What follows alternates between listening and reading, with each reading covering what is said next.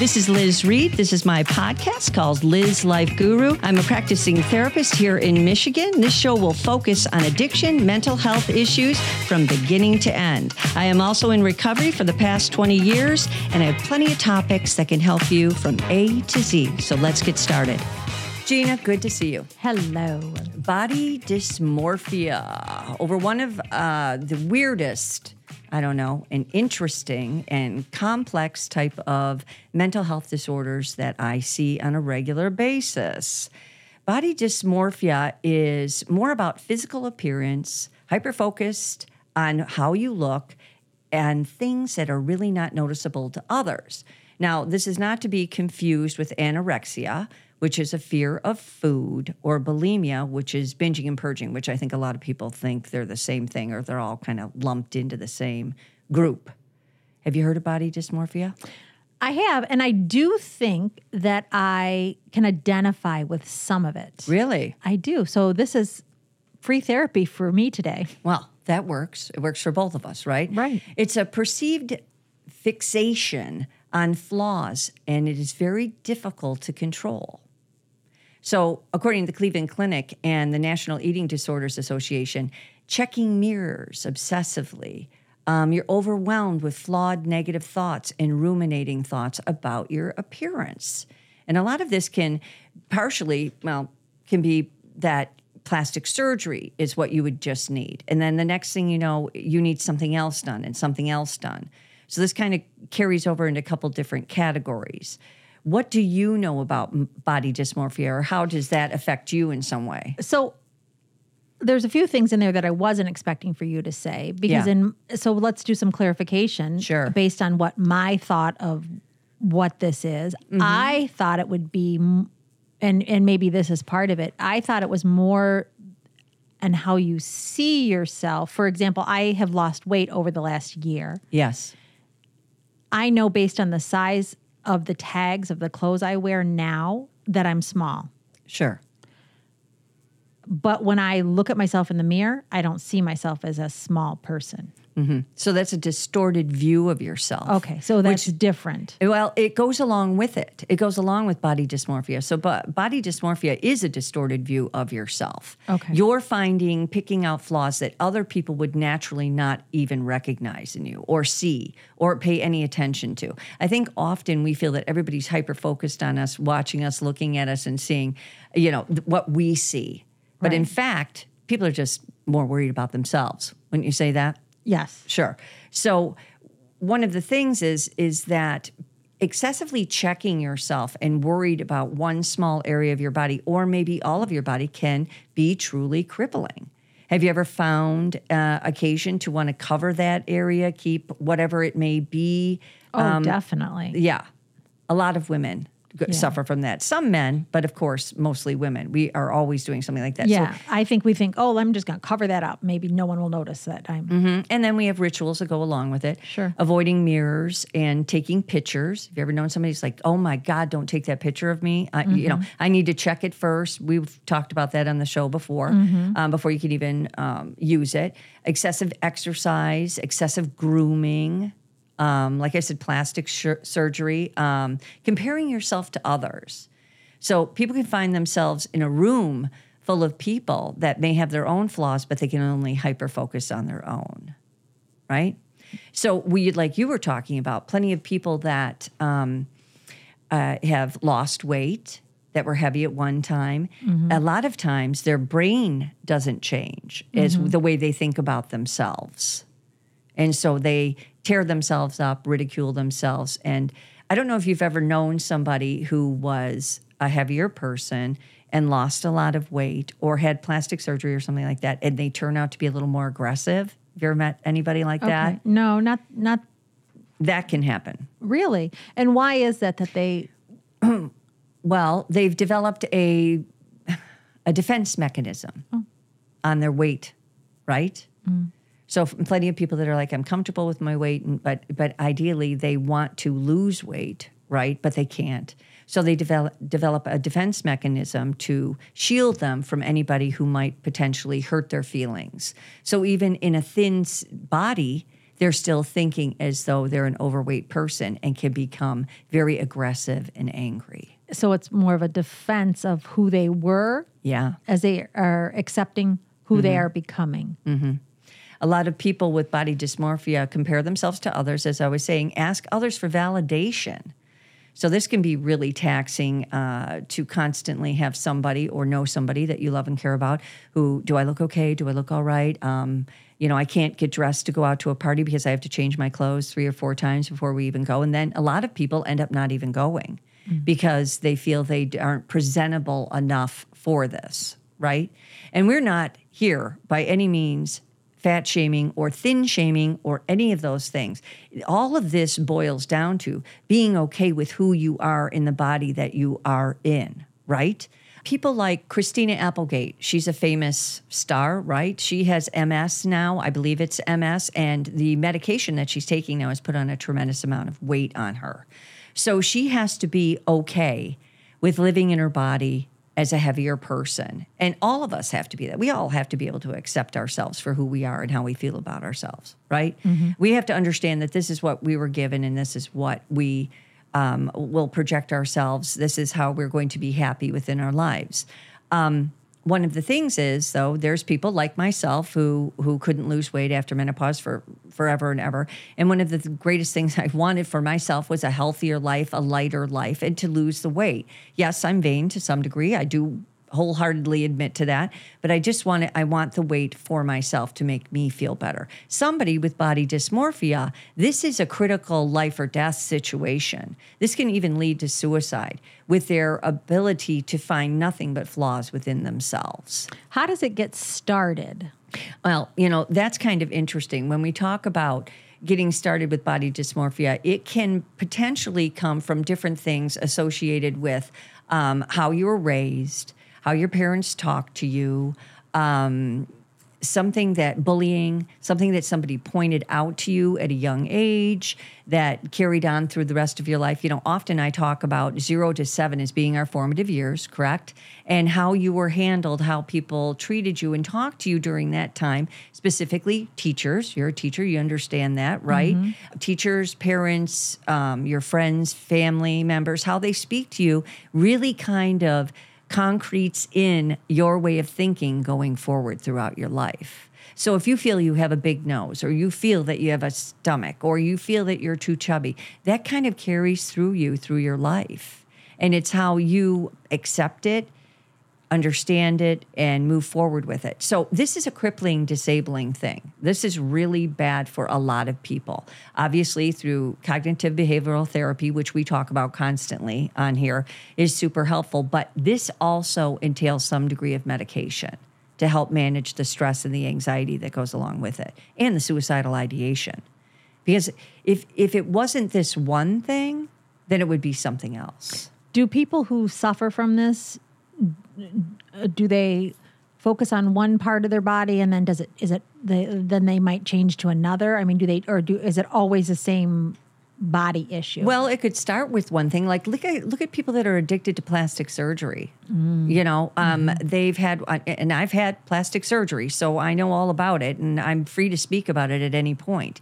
Um, but it, people that are addicted to plastic surgery, it's never right. It's never good. I mean, look at Michael Jackson's nose. I mean, it was like gone by the end of by the time he passed. For many women and men that continually are fixing one spot, well, if I just lose the weight, I'll be better. Or if I just have this fix, I'll be fine.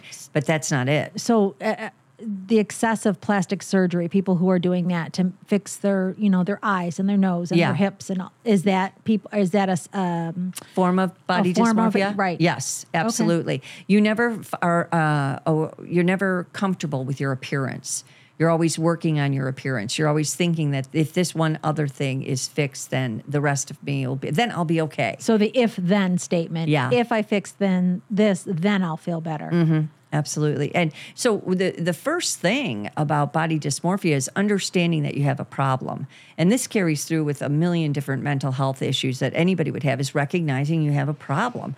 And how do we? I mean, you see people in, uh, you see on documentaries, and you see people on on inst, uh, social media, and they they are constantly um, having surgery or fixing this or tweaking that. How do I mean how? At what point is is it the responsibility of the doctor who continues to do this this surgery Yeah. to say enough is enough? Well, that's why we see people heading. Well, now people are getting sued for that because people are dying. Have you? I don't know if you've caught on the news. Several different people have died of plastic surgery complications. Um, people that wanted to look that like that recently. The one who w- likes to look like um, Kim Kardashian. She died with her last plastic surgery. She did look a lot like her, but her last plastic surgery was too much, and she ended up dying.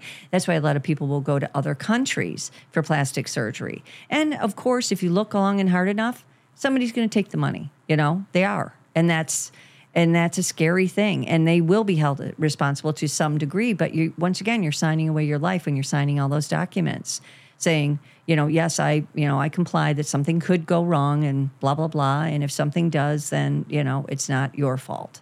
That kind of thing. A lot of people sign those documents. You have to before you have any type of corrective surgery of some kind.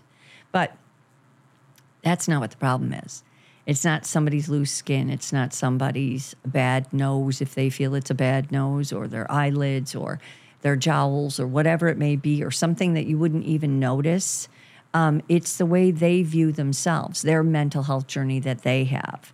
So, um, as we were talking about, um, the first thing is recognizing the behavior your behavior how is you know do you understand that you look and feel this way this is just like any other addiction or intervention that you would do you would talk to this person get with family members and say listen we are really worried about you. You're in crisis. You know you're you're hyper focused on your appearance. Your world is getting smaller and smaller. You're not going out. You're more focused on your looks and what you need to do with your you know the way your body looks than you are going to school or interacting with other people, enjoying your life, taking vacations. You know, those kinds of things are the red flags. You know, there's lots of different red flags for yourself. What do you, you know, you don't have to tell us exactly what you ruminate about, but what does your thought process look like? Because that's our downfall, our thought process. Right. I think that probably for me, and again, you said this is a little different. When I look Yeah. in the mirror, I don't see myself as small. Like Small, I don't. uh-huh. I you know I always think, oh, I could lose five more pounds. Sure. So that's a little different. Yeah, it is. I'm not nipping or tucking or doing anything. Mm-hmm. So I think it's a little different. But I think that I you know that's what how I look at it. I don't see myself as small, even though I like I said before, the sizes say I am. I don't see it as that. And that's very common with weight loss. Yeah. So it's a little different. And I, uh, so I would say I'm not the extreme where I have to go get something done. Like, you know, okay, I know I, my stomach, I wish my stomach were flatter. Let's go Mm-hmm. with that. I wish my stomach were flatter, but I'm, but it's not enough to go do something about it, you know, to Yeah. Help flatten it out. At best, I might put it on a pair of Spanx. You know what I'm saying? Sure, sure. So it's not, Sure. it's not as extreme as I hear you saying Mm-hmm. it could be. It could be. But I think it's good in in hearing this conversation, so it keeps you know keeps you in check, keeps me in check that you don't get to that point. Like Yes, you know- but a lot of people that that you know that uh, that is quite common. Not knowing uh, that you're smaller when you've been living at a certain weight for a very long time. That you know, you know, I've lost weight, right? I've lost 22 pounds. My husband will say to me, "My God, you know, look at you in this and that," and I'm like, "Eh, um, I'm not really seeing that, really. Right. You know, he'll say, I, "When you used to do this or that, you look you look so much smaller now, so much smaller now," and I don't really see it. I don't really think about it, and that's rather common. So it's kind of one of those red, repetitive things of people will often say they go in to go buy clothes and are still picking up extra larges. Mm-hmm. And they're like, this, what am I doing putting this on? This isn't even the right size. So time and consistency and understanding where you are in your weight loss journey is super important. Not to mention there's this, you know, we develop a fear of gaining weight again. So we kind of protect ourselves by saying, you know, if I do, it's it's going to have to be okay because I'm not as comfortable as I thought I would be at a lighter weight. There's a lot that goes along with that. Um, and and by the way, not everybody can afford to have surgery.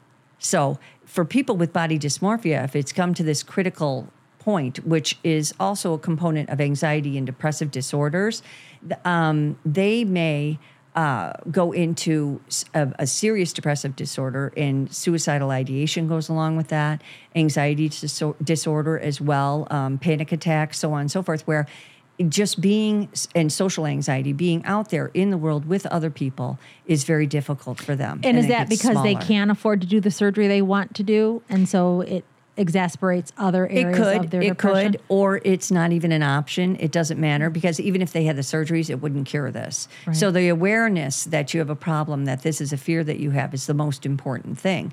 So, like I said, with the family intervention, sees or or friends of you see just how incredibly small your world is getting. Mm. It gets smaller and smaller and smaller where you don't want to go out, you don't want to do things because of this fear of people noticing a flaw in you. So, the interesting part about all of this is it all trails back, no matter what we are dealing with in our lives, to our mental health and how we view ourselves. And the dialogue that we carry within our own brain has how we perceive ourselves and how we carry ourselves and what we do.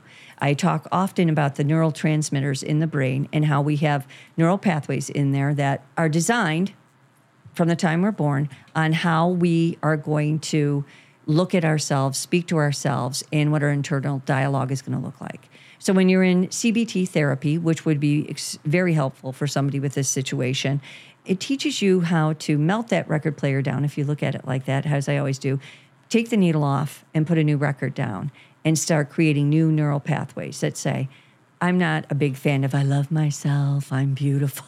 I just can't do that, right? But I can say, you know what? I look good. I'm going to be okay. It's not something anybody else is noticing. That's just me being critical of myself. I am fine the way I am. If somebody doesn't like my appearance, I dare them to say something to me. It would be the rudest thing in the world, and I will shame them far harder than I can shame myself this is you know i have to be kind to me. This is this is my life. I want to be able to live better. I want to be able to experience more. I want to be able to go outside. I want to have a full life and this is crippling my life and i'm not going to allow it to cripple me. So it takes about two and a half minutes to end any kind of repetitive ruminating thought so when you start feeling like this, you start seeing your brain, you start hearing your brain talking to you, expressing this internal dialogue, which by the way, we would never let anybody talk to us like that, yet we talk to ourselves in that way. Then you stop yourself. No, no, no, we're not going down this road again. I'm going to stop myself right here. I'm going to get up and move around. I'm going to say some more positive things to myself and start creating new pathways in the brain. So that's very important. So this can all be made a lot easier, and there's plenty of hope out there to fix all of this. And you can, and it can be a lot easier if you have a therapist that you work with that helps you to think more positive, use more positive affirmations with yourself. And one of the other things I always say is fake it till you make it. Yeah, good Mm-hmm. good advice. what is the biggest obstacle to get started? Accepting yourself. Absolutely accepting yourself. I mean, listen, it isn't easy. It is not easy to say to ourselves, I think I'm fine just the way I am. But you know what? Everybody feels that way. Everybody has some criticism of themselves. Everybody thinks differently of themselves. Everybody feels they could improve. I strongly encourage anybody, if you want to, if you want to improve your looks, if you want to work out more, eat better, hit the gym, lift weights, um, if you want to have a little nip and tuck and you can afford it, go ahead. Just know when it gets to obsession, I was going to say, but you're saying when it becomes excessive. excessive, and your world starts coming in on you, then that's not any way to go. So I guess the lesson here is is if you're feeling that this is becoming crippling, if this is your world's getting smaller, if the things you're doing to make yourself feel better aren't there, then I want you to start writing down what you're saying to yourself. Because often we don't even realize we're saying this to ourselves.